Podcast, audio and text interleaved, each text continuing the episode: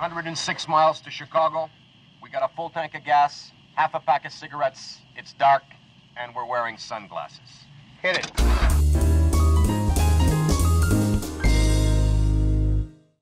Herkese merhabalar. Finishing ekibin hazırlayıp sunduğu IMDB'si kaç programının yeni bölümüyle beraberiz. Ben Salih Küçük. Ben Ömer Kula. Ömer hoş geldin. Hoş bulduk Salih. Ne haber? İyidir. Kulaklığıma geri döndüm. Çok mutluyum. normal. Ya normal bu da benim bu da benim normalleşmem. Hı-hı. Sende ne var ne yok? Ben de yani işte bir nedense galiba havaların değişmesiyle özellikle burada saatler değişti. Tabii sizde yok öyle bir şey şu an Türkiye'de birkaç senedir. Hı-hı. Bu saatlerin değişmesi bende çok sert mod değişimlerine yol açıyor birkaç senedir. Eskiden böyle değildim ya. Sanki böyle yaş ilerledikçe bu tarz iklimsel krizlerden daha çok etkileniyor gibiyim yani. Böyle biraz içime, içime kapanıyorum falan böyle biraz hava erken kararınca. Hafif böyle melankolik bir ortam oluyor diyorsun. Hı hı. Bende de senin gibi ya da Almanya'da da var işte İngiltere'de başka arkadaşlar da var. Senin gibi iletişim halinde kurduğum arkadaşlarla aramdaki kilometre artıyor gibi hissediyorum. Evet abi. Özellikle hı hı. 3 saate çıktığında. Gerçekten dayanılmaz bir fark bence. Ya saat. inanılmaz. Ben size mesaj atmıştım ya işte bu gece saatler değişiyor. Biraz daha uzaklaşacağız birbirimizden falan. Evet. Böyle bir evet. yani. Yani mesela bir sohbet dönüyor, bir şey dönüyor. Sana söylememiz lazım. Bakıyorum saat 10 ama sen orada saat 7 bu adam rüyasında diyorum. Evet. Değişik hissettiriyor böyle. Aynen öyle. Ömer ne var ne yok elinde? Bayağı bir Selçuk'ta da e, gömdüğünüz bir film. Tabii tabii onu söyleyeceğim direkt. Son izlediğim filmlerden. Önce ondan önce hemen gerçi o programda da bahsettik. Yani Borat izledim. O kadar beğenmedim. Bir iki tane müthiş an var filmde. Onun dışında yani biraz eskisinin gölgesinde kalmış. Tabii ki diğer izlediğim film The Trial of the Chicago Seven. Ee, ben kendi fikirlerimi söyledim açık açık. Yani o programı dinleyen de dinlemeyen. Yani dinlemeyenler için hemen kısaca şöyle bir iki cümlede geçeyim. Ben filmi çok politik doğrucu buldum. Özellikle o Black Panther lideri Beale'ın hikayeye yerleştirilmesinde. Daha doğrusu zaten hikaye yerleştirilmiyor. Gerçek hikaye de işte bir şekilde filmdeki kullanımında diyelim. Onun dışında güzel yazılmış mahkeme sahneleri olan ama onun dışında mahkemenin dışına çıktığı anda bütün gücünü kaybeden bir filmdi benim için. Ömer dediklerinize programı dinledim. Selçuk'la yaptığınız programda ve 165-170'lik kısma katıldım. Fakat sizinle farklı durduğum konuşuyor. Bu arada hangisi doğru hangisi yanlış tam olarak bilemiyorum ki seninle yer yer konuştuğumuzda da aslında bu hep süre gelen bir konu. Filmler dürüst olmak zorunda mı? Filmler bir propaganda aracı olarak kullanılıyor zaten. Çoğu zaman tarihte de böyle oldu. E, ve hep kafamda şu soru var. Bir olayı, geçmişteki bir olayı, bunu senle de şeyde de konuşmuştuk biz. Based on a True Story filmlerde de konuşmuştuk. Ola, gerçi orada daha farklı bir şey hizmet ediyor. İşte seyirci ağlasın, gülsün, kendini empatize edebilmesini kolaylaştırmak için o bir kanal açıyor orada. O aynı şey değil. Daha masum bir yol ama bu gibi filmlerde ben yani kesinlikle filmin zaten dürüst ve çoğu şey yapmacık, dürüst olmadığını ve çoğu şey yapmacık yaptığı kısmına katılıyorum. Ama zaten benim beklentim de bu yönde olduğu için sizin kadar büyük bir hayal kırıklığına, kırıklığına uğramadım. Şimdi sana da şunu sormak istiyorum. Herhangi bir olayı, adalet, siyasi, ırkçılık buna daha hassas konulara katabilirsin. Biz filmleri bir rehber, bir belgesel gibi almak zorunda mıyız? Yoksa onu sadece olduğu gibi bir buçuk iki saatlik derdini anlatmak isteyen bir sanat gibi görecek miyiz? Ya ben de düşünüyorum bu konu üzerine. Galiba şöyle bir sonuca vardım kendi içimde. Konunun ne olduğu çok önemli, hassasiyeti çok önemli. Çünkü insanlar bir şeyleri okumaktan acizler yani ya da araştırmaktan böyle tembel yaratıklarız sonuç olarak. Ve birçok insan bu tarz bilgileri sallıyorum 68'deki o e, şeyde ne olmuş, mahkemede, eylemlerde ne olmuş tarzı şeyi bir filmi izliyor. Aa konu buymuş diyor ve onu bir belgesel muamelesi çekiyor birçok insan. Bence problem burada yani. Eee, öyle durumda da ben bu tarz konularda hassas hikayeleri, gerçek olayları anlatan filmlerin böyle bir sorumluluğu olduğunu düşünüyorum. Ama onun dışında based on a true story'ler zaten adı üstünde yani. Onların öyle bir iddiası da yok. Uyarlama gibi biraz. Hani alıp bir hikayeyi birazcık değiştirdiklerini kendileri zaten anlamının içinde var o. Ama işte bu tarz ben hassas konularda ben de biraz hassaslaşıyorum galiba. Anladım. Ben de hep şey olarak bakıyorum olaya. Bu bir yol gösterici, pusula olsun ve bu filme yola çıkarak siz bunu Google'layın. Gerekli dünyada, kitaplara ulaşın. Aynen. ideal dünyada dediğin şey zaten öyle olması gerekiyor. Evet. Ama öyle olmuyor. Doğru. ideal dünyada evet doğru öyle olmuyor. Peki bu Chicago'dan başka var mı bize anlatmak istediğin bir film? Yok işte Borat'ta Chicago izledim. Onun dışında bugün maalesef biraz gömeceğimiz filmler var. Onları izlemek zorunda kaldım. Hepsi izlediğim benim, benim Ömer ben baktım karışmasın diye hep şeyde IMDb'de puanlıyorum izlediğim filmleri. 9 tane film izlemişim ben bu Oo, hafta. güzel bir Oldukça verimli geçmiş. Tabii ki hepsinden bahsetmeyeceğim. Çok kısa 3 film var. Onları önerebilirim ki bir tanesini konuşmuştuk seninle. Kieslowski'nin The Double Life of Veronica. Çok iyi bir filmdi. Muhteşem bir filmdi. E, Mubi'den izledim ben. Eğer Mubi üyeliği olanlar varsa ve benim gibi kaç yani izlemedilerse sadece o renk üçlemesi ve diğer filmlere baktılarsa kesinlikle öneriyorum. Şahane bir film. Bayıla bayıla izledim açıkçası. Irene Jacob'un da güzelliği ayrı bir Hı hı. buna renk kattı. Sivas'ı öneriyorum yine Mubi'de. Kaan Müjdeci'nin yönetmenliğini, yönetmenliğini yaptığı. Aynı lezzet derecesinde başından ayrıldım. Çok hoşuma giden bir film oldu beni. Ve son olarak da dün gece son anda izlediğim beni oldukça şaşırtan, şaşırtma sebebi de şu. Bir Netflix eksklusif filmi. Ee, hiç beklemediğim derecede güzel çıktı. His House. Aslında korku gerilim olarak lanse edilse de göçmenlik yasasını ve şu an artık başta bizim ülkemizde olmak üzere hatta Ömer senin de ülken şu an olmak üzere Türkiye ve İngiltere'nin son 5 senede bayağı gündemine getirdiği bir konu. Korku, gerilim olarak başlayan film göçmenlik yasasına ve göçmenlik bu süreci meydana gelirken insanların yaşadıklarına bir ışık tutuyor. Çok başka bir yere gitti. Oldukça politik bir yere evrildi ve bunu bence çok güzel yapmış. Düşük bütçesine rağmen çok iyi bir iş çıkarmış. Ee, sen, ben ve başka insanlar da biraz Netflix'in çıkardığı özel yapımlara mesafeliler ama ben burada gönül rahatlığıyla his olsun. Yani abi korkalım gerilelim değil şöyle değişik bir film izleyelim aklımızda birkaç gün yer etsin diyorlarsa his House'u gönül rahatlığıyla öneririm. Tamam bunu da ben listeme alayım. Ya bu arada ben net konuyu kapatmadan bu Netflix'i çok gömüyoruz ya. Aslında ben birazcık da fazla gömdüğümüzü düşünüyorum. Tabii ki çok kötü içeriği var genel olarak yani. Geneli. Ortalaması çok düşük. Ama piyasaya iş yapıyorlar yani. Arada iyi mesela bence onlar kendileri sınıflandırmışlar işte. Filmlerimizin %10-15'i böyle daha klas iş olsun. Kesinlikle. İşte onun için iyi yönetmenlerle anlaşalım. İşte Scorsese'dir, Baumbach'tır falan filan. Onlara film çektirelim. İşte geri kalan %85'in işte yarısı averaj olsun, yarısı çöp olsun gibi bir bence bir ortalama tutturuyorlar yani. Kesinlikle katılıyorum ben sana artık. Ya bö- bunlar böyle. Çok fazla iş yapalım. Arada kaliteli olanlar varsa devam ederiz. Olmayanlarla da vedalaşırız tarzında. Böyle HBO'nun az öz iş Yok. yapalım değil. Çok iş yapalım. Arada kaliteli duraklara da uğrarız tarzı bir e, şey var. Fikirleri var. Taktikleri var. Şu ana kadar da işliyor gibi Ömer zaten. Tabii tabii aynen. Yani sonuçta seçici. Herkes aslında tabii bizim gibi yani şimdi kendimizi övmek gibi de olacak ama şey olsun. Tamam şöyle diyeyim. Biraz daha e, Bilinçli hani tüketici. main, yo, mainstream filmlerden çok süper haz etmeyen yani biraz daha mesafeli olan insanları için az şey var. Tamam kabul ama biz de çok didikleyince sanıyorum buluyoruz izleyecek bir şey. Bence de katılıyorum. Derin havuzlara girdiğinde birkaç şey çıkabiliyor ya. Bu haftaki konumuz belki dinleyenlerin bazılarının bam teline dokunabilir, tepki çekebilir. E, onların çok beğendiği filmlere de laf edebiliriz ama yani Ömer ne diyelim şöyle mi diyelim yani çoğunluğun beğendiği ama bizim o kadar da beğenmediğimiz abartılı düşün, abartıldığını düşündüğümüz filmler dersek doğru olur mu? Evet doğru olur. Hatta biz program öncesi seninle biraz bu konuda anla, yani anlaşamadık derken bir ortada kaldık. Böyle hani acaba çünkü çok somut bir şey de değil konu. Hani şey desek o en iyi film Oscar'ının almış en kötü filmler gibi bir liste yapsak. Ya da Evet. orada en azından bir title var. En iyi film Oscar'ı. O tartışılmaz bir gerçek yani matematik. Ama şimdi overrated, işte overrated da abartılmış dediğin zaman kime göre abartılmış, neye göre abartılmış orası biraz karışıyor. Hatta benim bugün 6 film konuşacağız eğer zamanımız yeterse. Bunlardan birinin abartıldığından şüpheliyim. Zaten seninle konuştuk program öncesi. Yani istiyorsan sen istediğin filmden başla. Tamam o zaman sana şöyle bir soruyla soru e, konumuza girelim. Her bir film olsun, adı da X olsun. Gösterime girdi, çok övülüyor. Notlar havada uçuşuyor. Eleştirmenler bayılmış. Arkadaşların durmadan bunu öneriyor. Dayanamadın gittin. Ha- Hatta güncel bir örnek olsun. Şu Covid ortamında riske attın ve sinemaya gittin. Hı hı. Ve filmi hiç beğenmedin. Ama hiç beğenmedin. Yani nasıl desem 5 üzerinden 2 yıldız maksimum. Kendini kötü hisseder misin? Yani akşam içmeye gittin arkadaşlarına filmi tartışıyorsunuz ve şunu der misin masada? Abi film izledim rezaletti. Bu filmin neyini beğendiniz der misin? Yoksa böyle beğenmiş numarası yapar mısın? Çünkü insanlarda bazen herkesin beğendiği bir filme e, tabiri caizse bok atmak şey kalabiliyor. Bir refleks olarak onlar da bir baskı yaratabiliyor. Sen hiç böyle bir şey oldu mu? Bence tam tam tersi de var. Herkesin beğendiği filme bok atmak biraz insanları iyi de hissettiriyor. Değil Yani mi? O da var. farklıyım vesaire gibi. Çünkü Evet, beğenmek yani. çok kolay bir de zaten bir şeyi. Bence beğenmek her zaman daha zor ya da beğendiğim bir şey. Yani bir şeye bok atmak övmekten daha kolay gelir bana hep. Hı hı. Ama ben mesela bir şeye kimsenin beğenmediği pardon herkesin beğendiği filmi beğenmediğim zaman açıkçası o kadar kendime süper güvenim yok herhalde o konularda. Bir daha izliyorum filmi. Anladım. Bir Emin şey olmak için. kaçırmışım. Evet, evet. Acaba evet. ben kafasında mı değildim filmin? Kötü bir günümde miydim? Onların hepsi olabiliyor. Çünkü benim öyle tecrübelerim var hayatta. İlk film ilk izlediğimde beğenmeyip ikincide beğendiğim filmler tam tersi de oluyor tabii.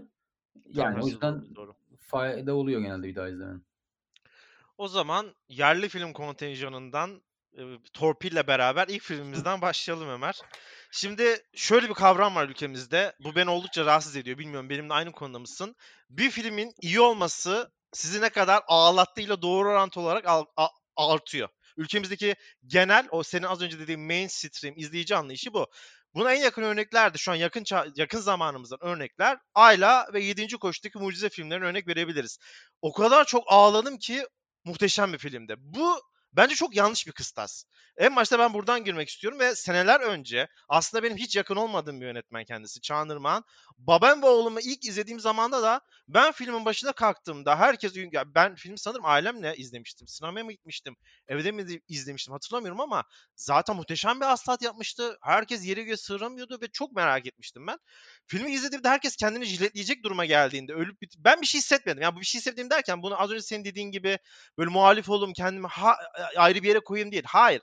O acitasyon, o sürekli ağlatmam lazım, seni ağlatmam lazım, ağlayacaksın tarzı büyücü gibi o bam telini oynaması, alttan volumu arttırması, o biliyorsun biz dramatik mü- müzik hep vardır. Hı hı. Beni içine alacağını çok daha fazla itmişti ve ben filmi bir kere daha izledim seneler sonra. Yani bu program için değil, ben mi yanlış anlamışım diye. Ve hayır izlediğimde ben artık film tamamıyla eksik, formülizasyonlu ve dramatize kanalı normal bir yapıt olarak gördüm. Sen ne düşünüyorsun? Çağan Irmak'ın genel sinema hat, hatta filmler hakkında da konuşabiliriz. Çünkü bu formülü çok sever. Özellikle de Babam ve Oğlum diyelim başlayalım.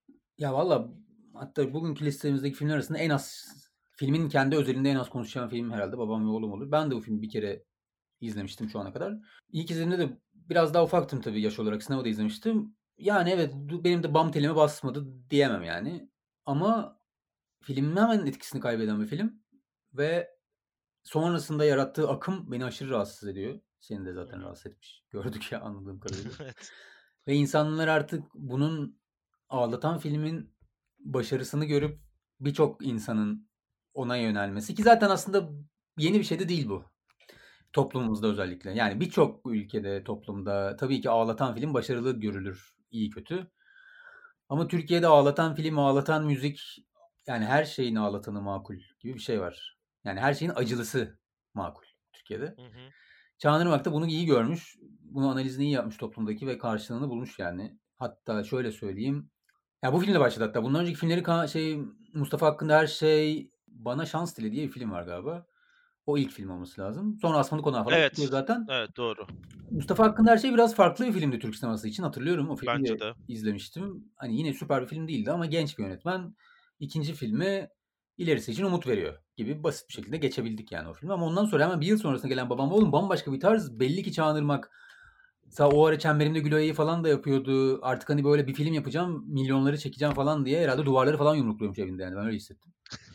Filmi izlerken ve onun sonucunda da böyle bir formülle gelmiş. Yani özellikle bu yaşta artık 35 yaşındayım yani şu an 15 sene önce izlediğimden farklıyım biraz tabii. Şu anda bir daha izledim filmi ve yok yani hani ağlamak bir kenara ya böyle hiç olmadı yani film bana hiç geçmedi. Özellikle o son uzun efsane epik sahnesi adam artık öldü yani adam öldü de sonra bile film bayağı bir yarım saat devam ediyor. Evet.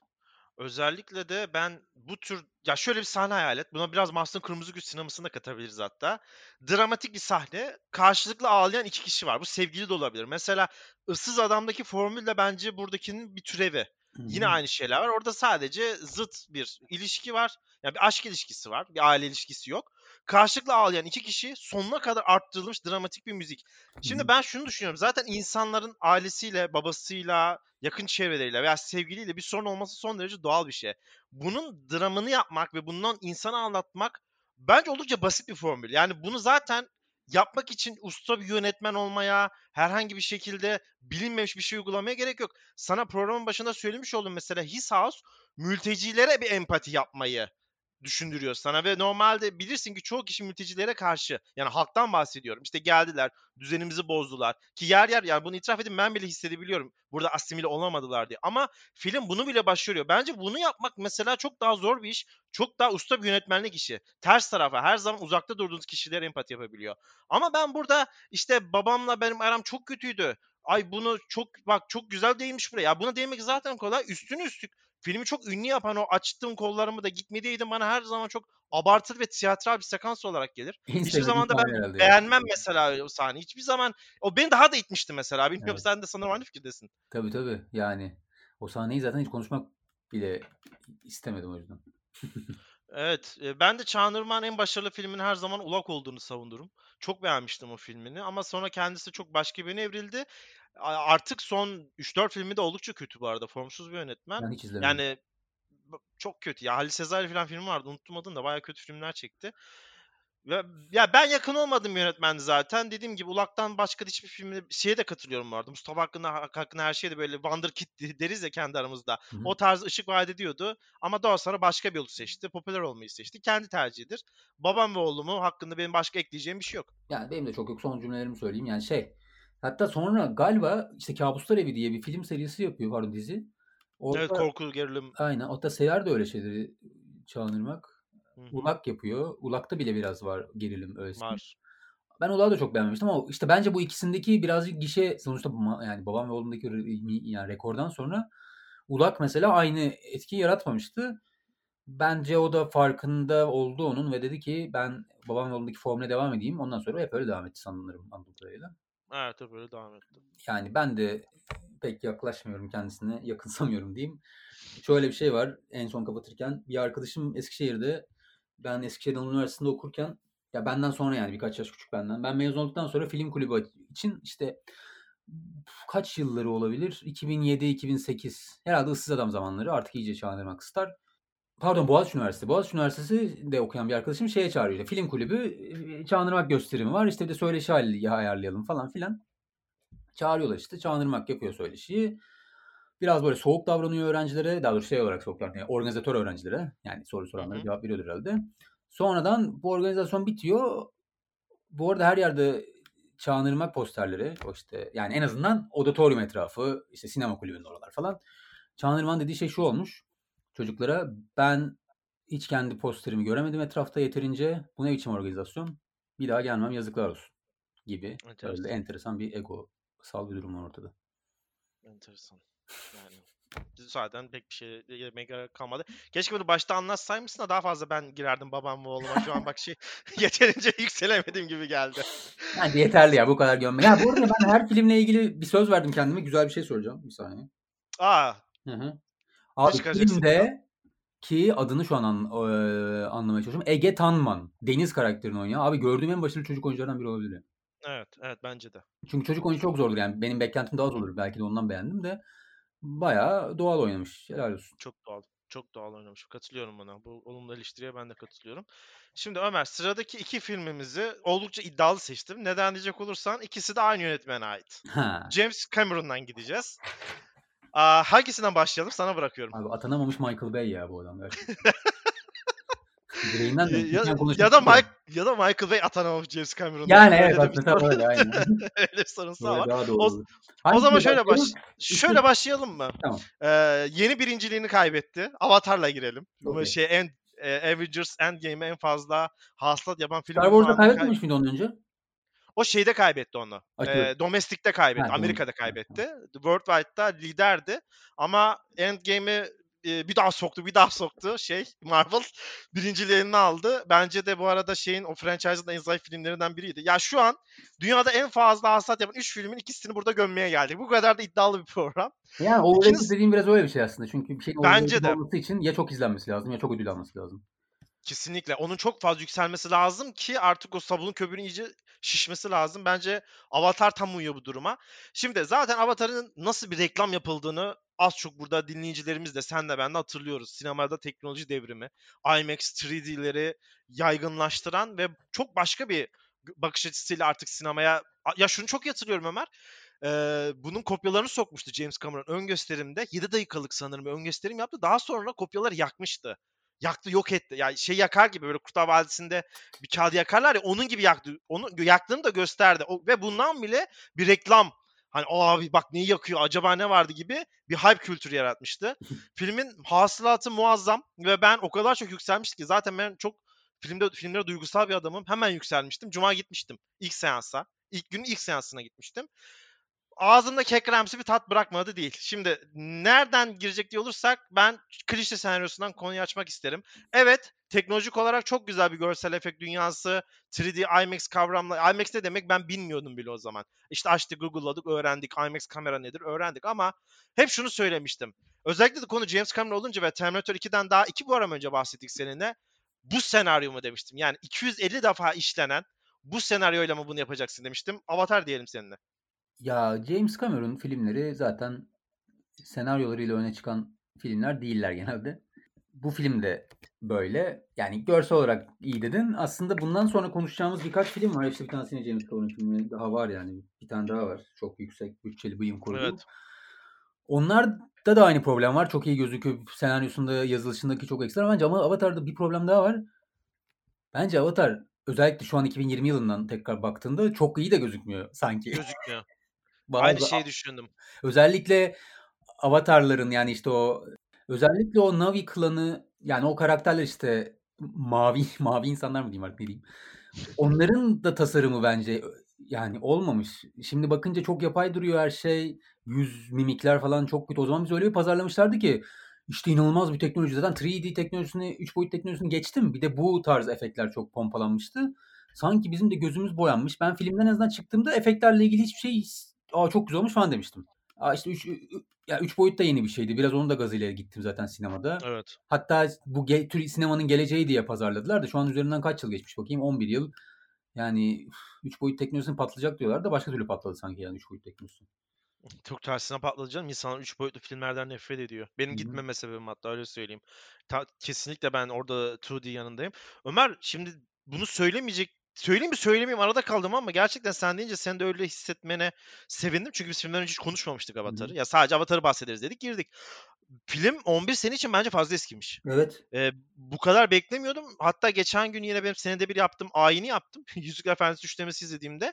2001 senesinde Yüzükler Efendisi'nin işte hep sen de söylüyoruz bunu. Hobbit'ten çok daha yeni duruyor diye. Hı-hı. O süre o işte 2090'lar sonundaki diğer bilim kurgu filmleri veya bu tür bilim kurgu fantastik de diyebiliriz Avatar'a. O, o filmler bile Avatar'dan çok daha yeni duruyor. Ee, bu üzücü.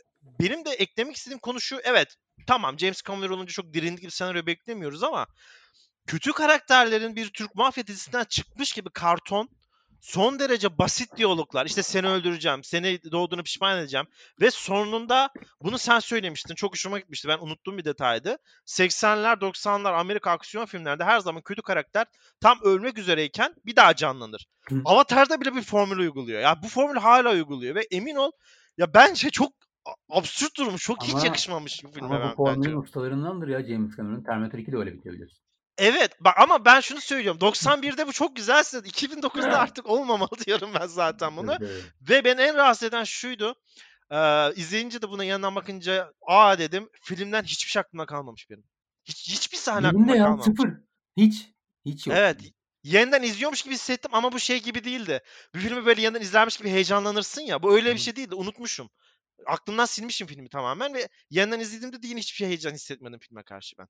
Ya bir de film klişelerle dolu zaten konusu. İşte bir tane felçli bir eski asker Jack, Jake işte Avatar dünyasına gidiyor falan. Orada işte en azından başka bir vücutta olduğu için zaten hareketlerini yani bacaklarını kullanabiliyor. Onun dışında aşık oluyor. Oradaki yerlileri seviyor. Aslında onların evet. onlar hakkında bilgi alması gerekirken onların tarafına geçiyor falan. Yani her şey o kadar klişe ki.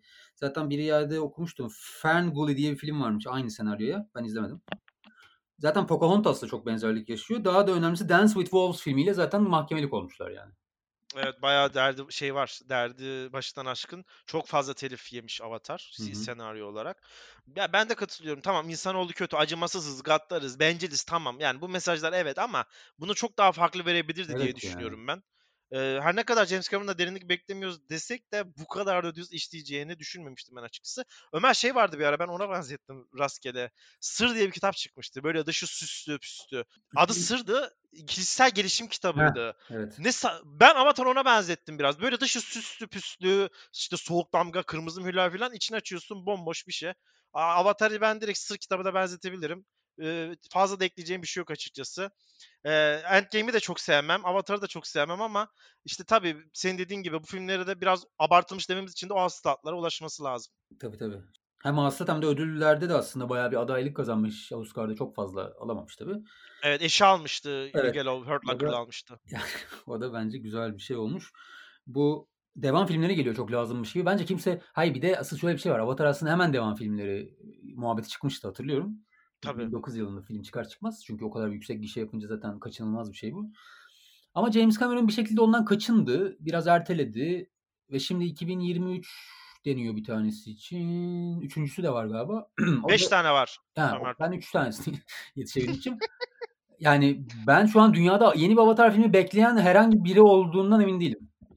Ben James Cameron'ın da beklediğini düşünmüyorum açıkçası. Yani çünkü ama neden hala bunun gazına? Yani bu Evet. kadar öyle bir gişeye ulaşmasına imkan ihtimal yok. Yok ihtimal bile yok. Bu İhtimal arada bile yok.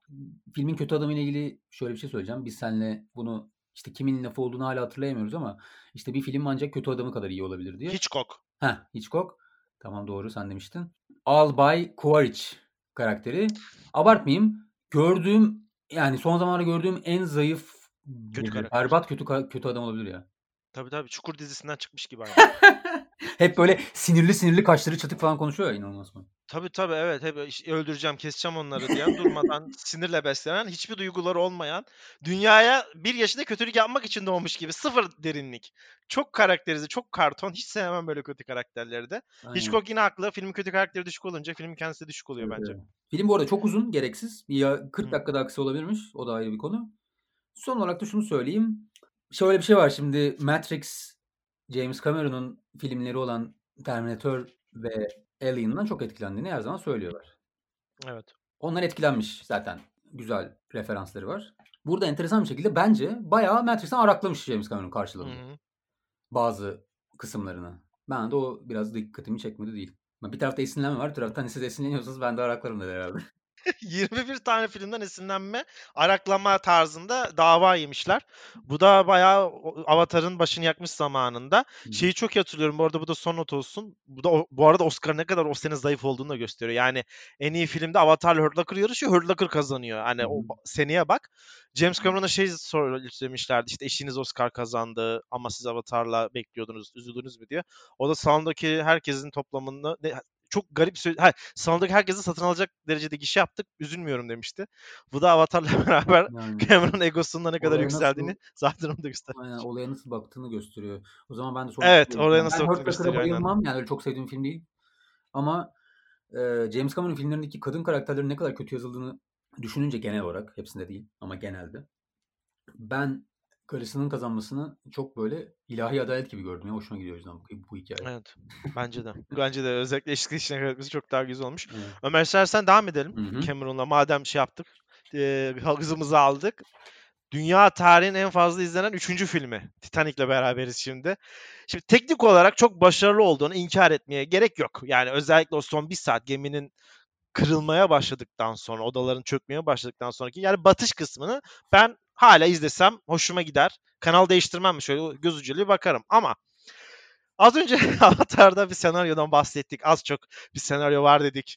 İşte kötü adamla falan bahsettik ama bu filmde bir senaryosuzluk silsilesi var. Hiçbir şey yok filmle ilgili ve benim e, ben senaryoda berbat olduğunu düşünüyorum Titanic'te. Hı. Ee, tabii James Cameron standartları için de berbat olduğunu düşünüyorum ve burada benim şikayet ettiğim şey şu.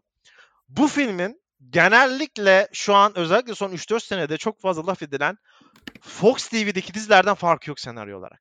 Yani zengin kadın, çok fakir bir erkek. Bunların bir aşkı var. Bu aşkın inandırıcılığı bana hiç geçmiyor. Asla ben gerçekte böyle bir aşk olacağını düşünmüyorum. İmkansız yakın buluyorum. Ki o zamanlar hani onun o, geminin battığı 1900'lerin başlarında o sınıfsal farkların çok da ayık olduğu bir zamanlar tamamıyla uzağım o fikre. Ve sana şu soruyla saniye başlatmak istiyorum. Ömer, gemidesin. bekar bir erkeksin. Gemiye bindin. Bir kadınla tanıştın. Bak çok güzel bir kadın olsun. Kadın Margot Robbie'nin kardeşine benziyor. O yani. Gerek yok. Ben Kate Winslet'ın bu gençliğine okeyim ya. Tamam. Aşık oldun, hoşlandın ve mucize oldu. O da senden hoşlandı. Dördüncü, beşinci günde kendini feda edebilecek derecede sen tutkulanır mısın? Yani o aşkın, o filmdeki aşkın bana işte sen kütüye sen çık, ben çıkmayayım. Yok ben O konuya e, geleceğiz. asla Bak o kütük konusu çok enteresan abi. Bu motivasyon, bu aşk bana hiç geçmedi. Sana geçti mi? Yoksa Titanic şeyi bu romantizm formülü son derece kusursuz işleyen bir film midir? Biz mi yanılıyoruz? Başlayalım. Ya şimdi oradaki Jack miydi karakterin adı? Evet Jack. Jack. Jack Dawson. Şimdi çok genç bir çocuk yani. Ben de şimdi 18-19 yaşında saçma sapan şeyler yaptım yani aşk için. O yüzden o sorunun cevabını kaçamak verebilirim yani. Buraya hiç. Ee, ama bana da geçmedi aşk hikayesi. O apayrı bir konu yani. Hani bu kadar kötü diyalogla yazılmış. Yani biraz böyle Shakespeare yapmaya çalışmışlar diyalogları falan da yok yok yani. Olmuyor. Hiç hiç geçmedi. Yani bir de ekstra melodrama katmak için yapmışlar belli ki olaya. Bu aşk hikayesini. Yanda da o aksın falan gibisinden. Mr. yani Titanic'e bakarken. Ama Titanic olayı zaten dünya tarihinin trajik olaylarından bir tanesi.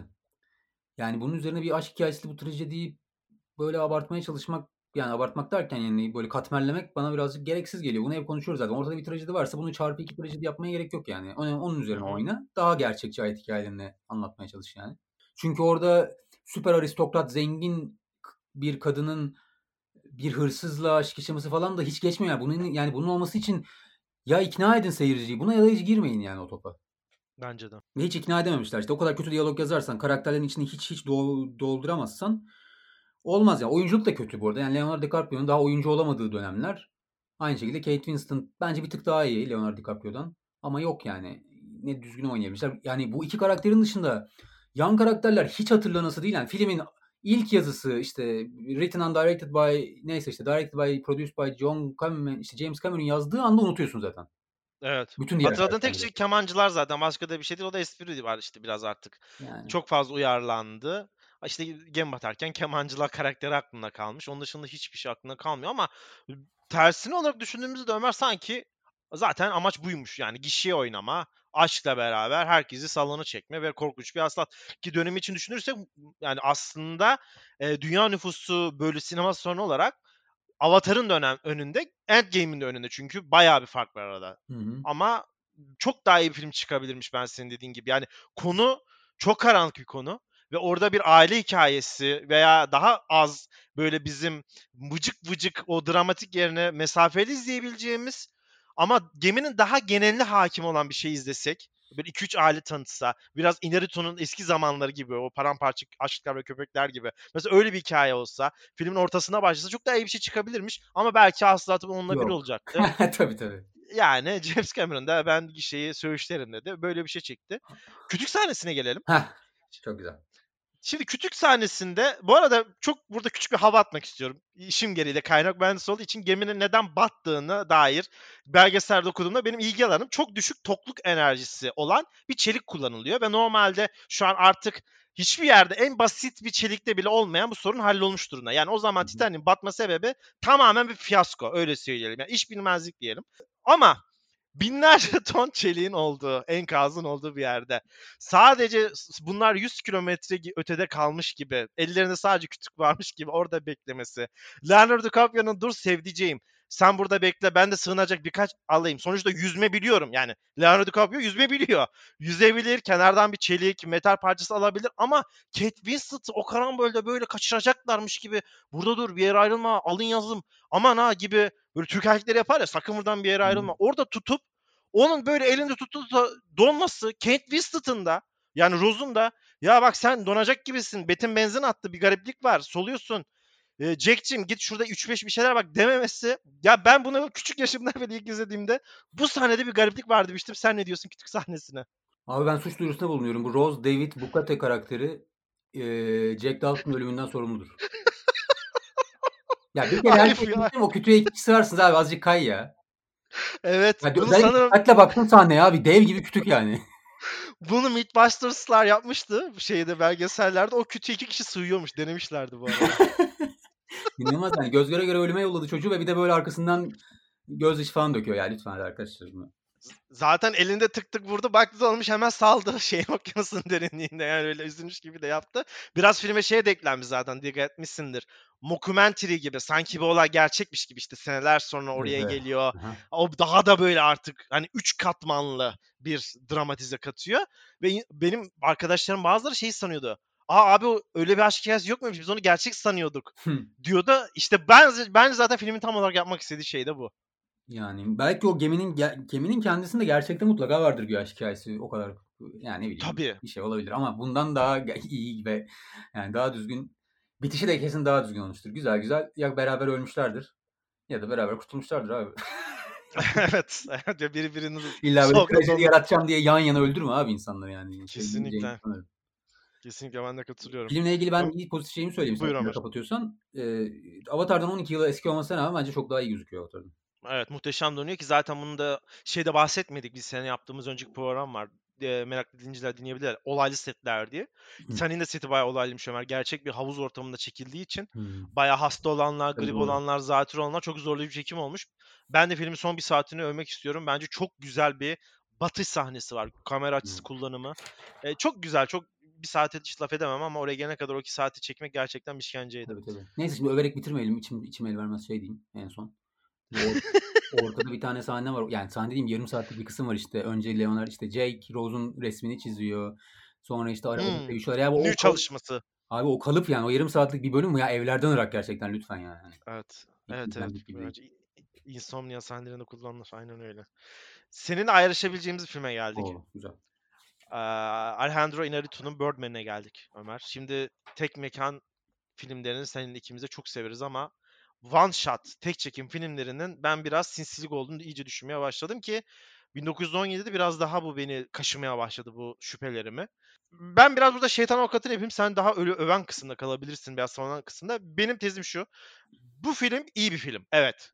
Yani 10 üzerinden 6-7 verdiğim ve izledikten sonra da iyi bir şeymiş dediğim film. Ama aldığı ödüllere, konuşulanlara bakacak olursak ben filmin normal bir boyutta çekilseydi yani normal boyut derken bildiğimiz montajı, kurgusu olan birçok şat içeren bir film olacağını düşünseydik eğer paralel evrende kesin unutacağını düşünüyorum ben bu filmin.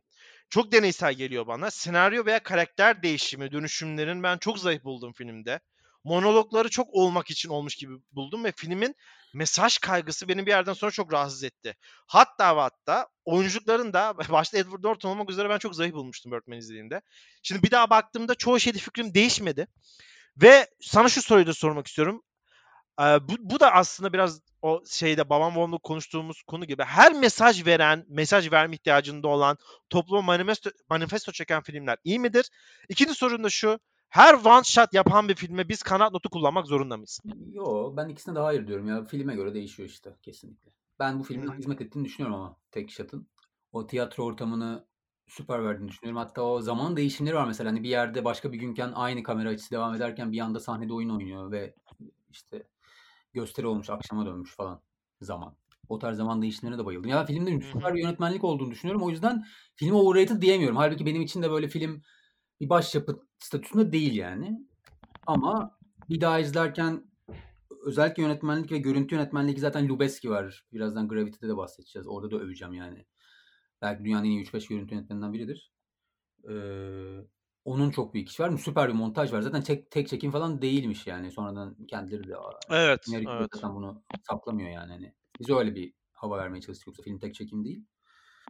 Michael Keaton zaten süper bir seçim olmuş. Tam da böyle karakter de eski işte nasıl söyleyeyim işte Birdman diye bir rolü var. Eski en ünlü rolü. Tıpkı Michael Keaton'ın ikinci Batman filminden Batman Returns'dan sonra düşüşe geçen kariyeri gibi karakterimiz Regan Thompson da aynı Birdman bir karakter oynuyor. Ondan sonra düşüşe geçiyor. Ve tekrar tiyatroda canlanmaya çalışıyor. Ya ben bunların Evet. pozitifleri şu ana kadar söylediğim. Tabi birazdan negatif- negatiflerini de söyleyeceğim. Times Square sahnesini söyleyeyim yani müthiş mükemmel bir sahne. Benim filmde en sevdiğim sahne. İzleyenler anladı zaten direkt. Regan Thompson karakterinin iş çamaşırıyla Times Square'dan yürüyüp e, tiyatronun önünden tekrar seyircilerin arasından sahneye çıkması. Peki e, şu ana kadar film iyi savundun, iyi direndin. Viyana kapısı gibisin. Bir soru daha soracağım. Sıkıştırmam lazım. Hı hı. Ee, Inarritu'nun bu filmi çekerken ben şunu çok hissettim. Bilmiyorum sen hissettin mi? İstersen buradan da hatta olumsuz özelliklerine geçebilirsin. Filmde her dakika hissettiğim şey şu. Ben bu filmde ödül almalıyım. Yani ben bunu belli standartlara, belli formüle göre çekeceğim. Öyle bir sahneler çekeceğim ki şurada şunu almam lazım. Öyle bir sahne bunu çekeceğim ki burada bunu almam lazım. Inarritu'nun ben zaten son 3-4 filmde de bu duygu çok yaşıyorum. Ve kendi başlangıç sinemasına göre özellikle Birdman'de doğallıktan çok uzaklaştığını düşünüyorum. Çok formülizasyon içeren bir film olduğunu düşünüyorum. Ha bu diyeceksin ki bu bir eleştiri midir? Sonuçta çoğu yönetmen belki sen ben ileride film çeksek biz de bunu yaparız. Ve bunu yapmak zorunda da kalabiliriz. Hı Belki stüdyo böyle istedi. Bunların hepsini kabul edebiliyorum ama beni rahatsız etti. Seni rahatsız etmiş miydi? Veya sen hatta belki hiç rahatsız etmemiştir. Belki böyle olduğunu bile düşünmemişsindir. Yok böyle olduğunu düşünüyorum. Ben her her yönetmenin büyük büyük yönetmenlerden bahsediyorum. Özellikle Oscar'ı yoksa henüz bunu yaptığını düşünüyorum. Yani çünkü o ödülü almadan bu defter kapanmıyor abi yani. Birçok yönetmen Evet. için. Kendi adını oraya yazdırmadan rahat etmiyor. O yüzden o konuda affedebilirim ama ben de seninle aynı fikirdeyim. Özellikle ele, yani ben filmi izlerken notlar aldım. Bazı ele aldığı temalar var filmin. Bir tanesi işte zamanı daha doğrusu anı yaşamanın zorluğu. Zaman demeyeyim evet. Anı yaşamanın zorluğu. İşte modern zamanda ebeveynlik ve bunun ne kadar zor bir şey olduğu. İşte ünlü olmak için, selebriti olmak için verilen tavizler. Başka bir şey daha vardı. Hatta ben senin bu yüzden filmi sevmeyeceğini düşünmüştüm. Süper kahraman filmleri eleştirisi. Hı hı. Bu yani bunlardan sadece bir tanesini alsa ve filme yedirse bence belki süper olurdu ama yani filmde gerçekten dediğin gibi çok fazla bir overdose, Manifesto içeriği. Evet. çok fazla mesaj var yani. Her konuda fikrini beyan etmek istiyor Inaritu. Orada bence yani benim hoşuma gitmeyen şey oldu. Yazında da bence problemler var. Her ne kadar yönetmenliğine ve görüntü yönetmenine bayılsam da diyalogların bazıları zayıf, espriler çok kötü mesela. Hani film komedi filmi olarak geçiyor ama yani tebessüm bile etmiyorsunuz yani filmi izlerken herhangi bir yerinde. Müzik kullanımı ilk başta çok ilginç gelmekle birlikte filmin sonuna kadar neredeyse devam ediyor. Davul soloları arkada. Artık bir yerden sonra ya benim böyle nefret sevgi nefret ilişkim oldu yani o, o bölümle. yani bu kadar eleştirebileceğim herhalde. Hatta şöyle yine bir savunarak bitireyim yani. Filmin birkaç yerde elitist bulmuşlar ki tabii ki elitist bir film. Her, her Çok haliyle. elitist bir film. Evet. Ama ben bunu problem olarak görmedim yani. Elitistlik illa özellikle son yıllarda çok ben bundan 10 yıl önce ben de belki daha karşıydım ama hani o kadar yerin dibine sokulduk ki elitizm ben artık şey durumunda kaldım yani. O kadar da kötü bir şey değil yani. Bunu ben de sana söyleyecektim. Hatta eleştireceğim konulardan birinden geliyordu. Sonra da saçma buldum. E, Hı. Benim de eleştireceğim şey şuydu. ve Seninle burada uzlaşarak bitireceğiz Birdman'i sanırım. İşte bunu da biraz şöyle söyleyebiliriz. Ben de şöyle demişim. Beyaz yaka sorunları gibi. Hani Hmm. e, e, çok Ama düz hale getirecek. zaten abi. Tiyatro zaten çok Evet. bir ortam yani. Kesinlikle ve şunu diyecektim. Oradaki sorunlar işte sen dedin ya hatta bahsettin birkaç dakika önce celebrity olmanın zorlukları. Hı. Celebrity olmanın zorlukları bir izleyiciye ne kadar geçebilir derken şunu fark ettim. Neden sadece bize film yapılsın ki? Yani Tabii tabii. neden Inaruto sadece seyircinin sorunlarıyla ilgili? Şimdi gidip ona Meksika sınırındaki dertleri, göçmenleri, oradaki yaşanmışlıkları çekmek zorunda değil ki bu adam. Bu adam bu sefer bunu çekmek istiyor. Ee, işte bizim beyaz yaka dediğimiz veya bir şey olur ya mesela bu bazen ülkelerde de çok konuşulur. Birinci dünya ülkelerinin sorunları. İşte biz de bir şeyle uğraşırız. Irak gelir, İran gelir bomba ama sonra bir haber okuruz. Belçika'da şöyle bir şey olmuş. Ne olmuş işte? Çim biçme alanı 2 metrekare fazla olmuş. Oraya arı gelmiş. Bu gündeme taşınmış. Meclis bunu tartışacakmış. Biz bununla alay ederiz ya soruna bak deriz ama aslında gerçekten onlar için bir sorundur. Çünkü onların sınırında İran yoktur, Irak yoktur. Onlar çok başka bir habitatta yaşıyordur. Ve o an senin küçümsediği şey onlar için gerçekten bir sorun olabilir. Bu kafayla düşündüğümüzde de bu filmi elitist diye eleştirmek bana çok manasız gelmişti. Bence de aynen. Aynen katılıyorum. Yani son olarak ben şey söyleyeyim hatta onu da söylemeyi unutmuşum. Filmin sonu bence çok kötü ya. Filmin en kötü yani 10-15 dakikası, son 15 dakikası. Hatta ben Düşerek film. oraya kadar gelirken çok daha gazla savunacaktım gibi hissetmiştim. Ama son 10-15 dakika bitişi falan yok yani. Çok, yok olmamış. Aynı fikirdeyim seninle. Ee, benim de bu arada beğendiğim bir film. Sadece biraz abartıldığını düşünüyordum. Yoksa ben de iz, Ha ona da geleyim. Ben çok abartıldığını düşünmemin sebebi biraz da şu.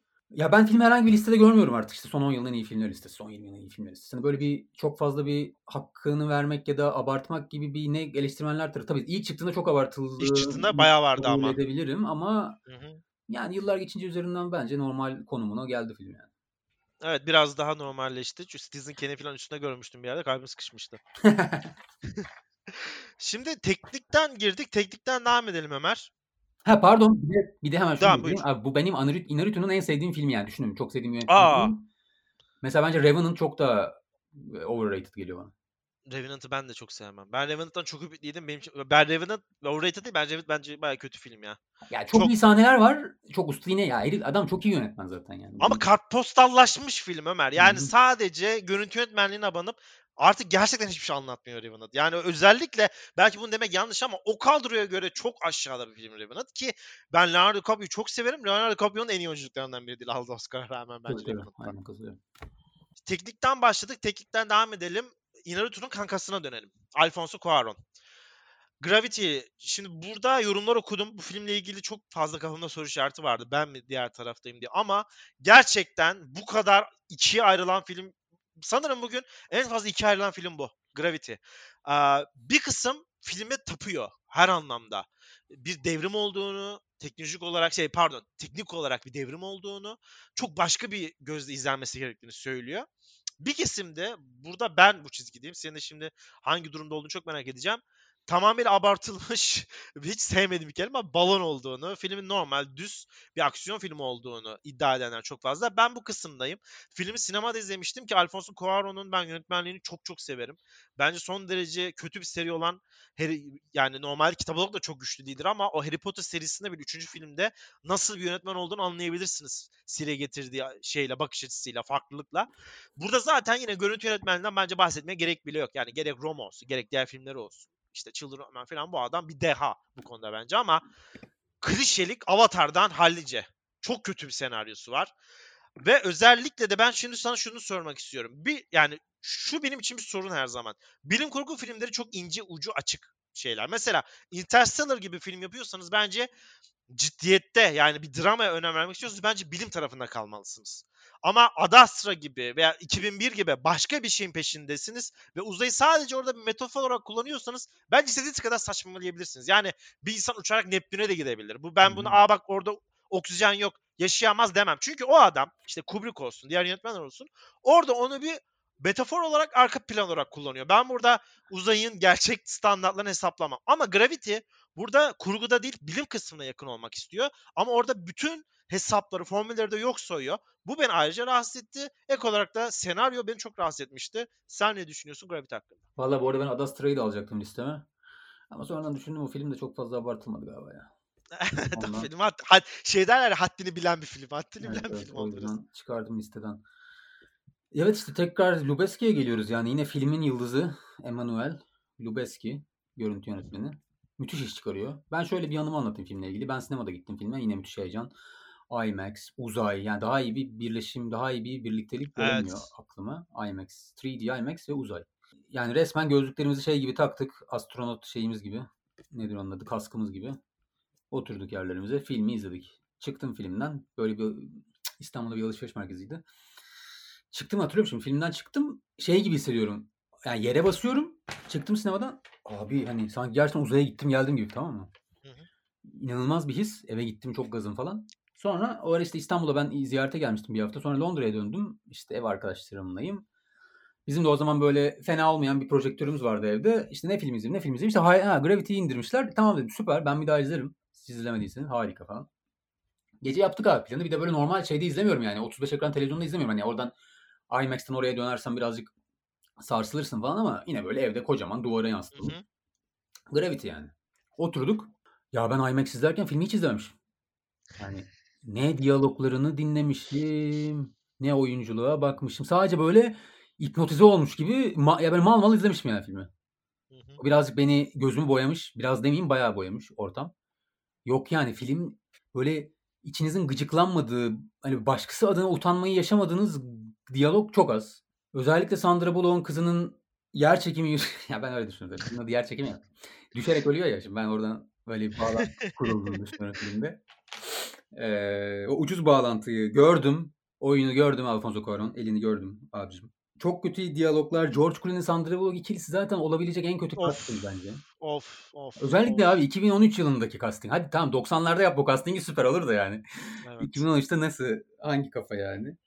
Valla onun dışında film, film, filme feminist diyenler olmuş. Ona aşırı itirazlarım var. İstiyorsan oraya geçmeden senin belki bu konularla ilgili varsa notun. Ben casting'den girecektim sadece. İyi ki de girdin oraya. Bir defa bence George Clooney'nin oyunculuğu rezalet. George Clooney de George Clooney olmaya gelmiş Ömer. Yani orada oyunculuk yapayım filan değil. Tamamıyla George Clooney olmaya gelmiş. Gülüşler, bakışlar. Tamamıyla kendini oynamış. Karakterle George Clooney'nin ya, karakterinin yazılan sonuyla kendisi arasında çok büyük bir tezatlık olduğunu düşünüyorum. Orada çok büyük bir açık var bence. Bu kadar hayatı seven, hayata tutunmayı seven bir adamın yazılan son bence hiç uyuşmuyor. Daha sonra Sandra Bullock'un gördüğü yine kulun içinde olduğu o halüsinasyonluk rüya şeyini filme yine çok zarar verdiğini düşünüyorum.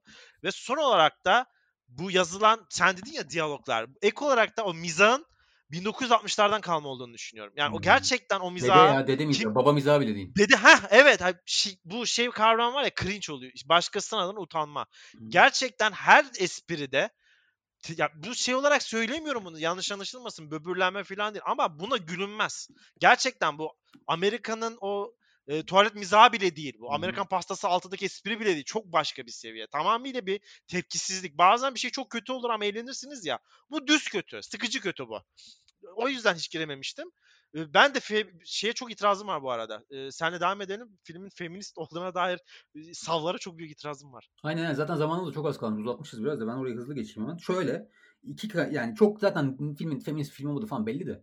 Nasıl söyleyeyim yani. Ben şöyle izlerken Sandra Bullock karakteri Dr. Ryan Stone karakterimiz. Artık ben film daha 20. dakikasında şuna dedi, şunu düşündüm. Bu karakter herhalde bu uzay şeyinin neyse gemisinin içinde çalışan astronotların arasında en beceriksizi. Yani hep bir başı belaya giriyor. George Clooney hep bir kurtarıyor bunu. Hani sanki o mesajı veriyor film sana işte kadın başına sen bunları yapamazsın abi falan mesajını alıyorum ben filmden. Beni çok rahatsız etti bu. Aynı zamanda Sandra Bullock'u bu kadar iş çamaşırıyla görmemize gerek var mıydı uzay ortamında? Onu da bayağı so- sorguladım yani. Kesinlikle katılıyorum ben sana. Bir şey film ortasından sonra baya baya e, GQ çekimi gibiydi artık film. Evet. Sürekli bir orada başka şeyleri evet doğru. O bak o benim aklıma çıkmıştı sen deyince hatırladım doğru. Çok manasızdı o da. Hı hı. Var mı ekleyecek bir şeyin başka Gravity ile ilgili? Yok abi geçebiliriz.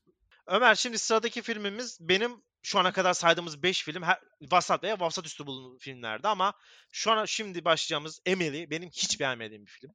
Gerçekten bu şey de değil, overrated falan da değil. Ben bunu di- direkt beğenmemiştim. Yine izledim, yine hiç beğenmedim. Ben bunun küçük şeylerden mutlu olalım. İşte Enginar'ın bile kalbi vardır. Enginar'a iyi davranın tarzı, hayat bakış açısı hiç bana zaten yakın bir tarz değil.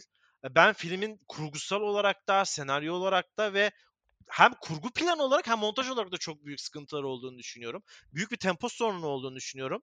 Ee, sen ne diyorsun? Benim için sosyal medyada kişisel hesaplarına e, bu Kun Feyokun yazan nişanlılık evlilik tarihini atanlardan fazla vizyon olmayan film gibi geliyor. Biraz sert girdim belki ama Yok. gerçekten çok uzaklaşarak baktığım filmdir benim Emeli. Ben de sana katılıyorum. Hatta bütün notlarımı bir kere de söyleyeyim. Şey ya ben hatta senden farklı biriyim o konuda. Ona rağmen filmi beğenmiyorum. Ben o kadar pozitivizme okeyim. Ee, polyanacılığa da varım. Hayatta öyle bakmamız belki gerekiyor. Ona da varım. Ee, ama ve lakin filmde başka problemler yani film bana samimi gelmedi zaten o bakımlardan. Audrey Tautou bence her ne kadar rolünün gerçekten hakkını veriyor olsa da daha da iyi olabilirmiş. Ona birazcık yönetmenlik beceriksizliği görüyorum. Bana sanki oyuncuyu çok kontrol altına almış gibi geldi filmi izlerken. Hani her hareketi yani böyle planlanmış gibi geliyor. Onun dışında birkaç komik an var bak filmle ilgili söyleyebileceğim şey o olabilir. Fena olmayan bir mizah anlayışı var bir iki yerde ama o da çok az sönüyor. İki tane çok ağır eleştirim var onları söyleyip bitireyim. Bir kere artık herhalde günümüzde biliyoruz ki Paris öyle bir yer değil. Evet. 2001 yılında da öyle bir yer değildi. Zaten filme gelen eleştirileri oradan gelmiş baya. böyle her şey çok güllük gülistanlık. Filmde neredeyse hiç böyle gurbetçi mülteci yok. Başka yani şeyde yaşayan hep böyle beyaz Fransızlar vesaire yok yani. Paris'i bu şekilde süper huzurlu bir yermiş gibi göstermiş. Diğer konu da ha direkt şunu da bitireyim yani. Amelie kardeşimiz böyle hayat yani insanların bu hayatını burnuna sokup onları özellikle babası örneği mesela babasının hayatına yaptıkları. Yok bir yani bir şeyi çalıyor da işte Evet. yurt dışında neydi ya bir şeyini çalıp yurt dışına mı gönderiyordu? Evet. Neyse yani bu tarz hareketler insanların hayatını burnuna sokacağını karşısına alıp konuşsa da bence Diyalog, dünya iletişim kursa bence de. hareketler olur. Yani iletişim kurmaktan aciz bir insan böyle milletin arkasından iş çevire çevire iyilik yaptığını sanıyor. Hiç tarzım değil valla. O yüzden ben de yani hiç hiç sevmediğim filmlerden biri diyebilirim. Benim de aynı. Abi Burada çok aynı uzlaştık. Evet, evet. Başka da film hakkında konuşmaya gerek bile yok bence. Peki bugün yine konuşmadıklarımız arasında var mı bahsetmek istediğin? Benim bir tane var. İlk sen söyle. Tamam. Varsa ben sonra birkaç tane film ismi söyleyeceğim sadece. İlki mesela Tamam. Amelie deyince aklıma ilk gelen film o tarzda La La Land. Film bende hiç yok. Zaten bitiremediğim bir film. O yüzden bahsetmeyeceğim bile fazla. Ee, biraz birkaç büyük film söyleyeyim de nefretler artsın programa. Ee, ben Fight Club'ı ilk izlediğimde büyük bir anarşist olduğumu sanıp yani dışarı çıkıp böyle banka falan bankaları falan saldırma böyle motivasyonuyla bitirmiştim filmi. Yıllar sonra tekrar izlediğimde filmi bitiremedim. Aşırı çiğ geldi bütün mesajları. Ya belki normal tabii 90'lardaki mesajların çiğ gelmesi. Ve bence aynı Fight Club'ın kaderine uğrayan yani kaderini paylaşan bir diğer film benim için çok sevdiğim yönetmen Stanley Kubrick'in Otomatik Portakalı maalesef Kubrick'in en en kötü eskiyen filmi olarak bence şu an yerini almış durumda. Ben de Notebook diyerek bitireyim o zaman seriyi. Film boyunca neredeyse yan yana güzel bir gün geçireyim yani ikilinin. Destansı bir aşk yaşamış gibi epik bir sonla bitmesi ve işte bunlar Alzheimer oldu bak yaşlılıkta da beraberler diyerek bir aşk satılması bana hiç geçmemişti. Çünkü sevgili olduğu süreci boyunca durmadan kavga ettiler. Anlaşamadılar gitti bir başkasıyla oldu. Ondan sonra yeniden aşıkmış gibi döndü filan. Ben bir aşk görememiştim orada. Hatta bir nefret ilişkisi görmüştüm. Bayağı bir geçinemeyen, şiddetli geçimsizlikten boşanan bir çift görmüştüm. Ben de Notebook eklerim senin dediklerin yanına. Şeye de biraz katılıyorum. Kubrick'e de biraz katılıyorum açıkçası. Hı hı. Bu kadar Ömer. Var mı ekleyeceğin notlar başka? Yok ya ağzına sağlık Salih. Son derece nefret çeken ve eleştiri oklarını üzerine çeken bu IMDb'si kaçın biz ayrılan bölümün sonuna geldik. Bizi dinle, dinlediğiniz için teşekkür ederiz. Ömer ağzına sağlık. Senin de Diğer bölümde görüşmek üzere. Hoşçakalın. hoşçakalın.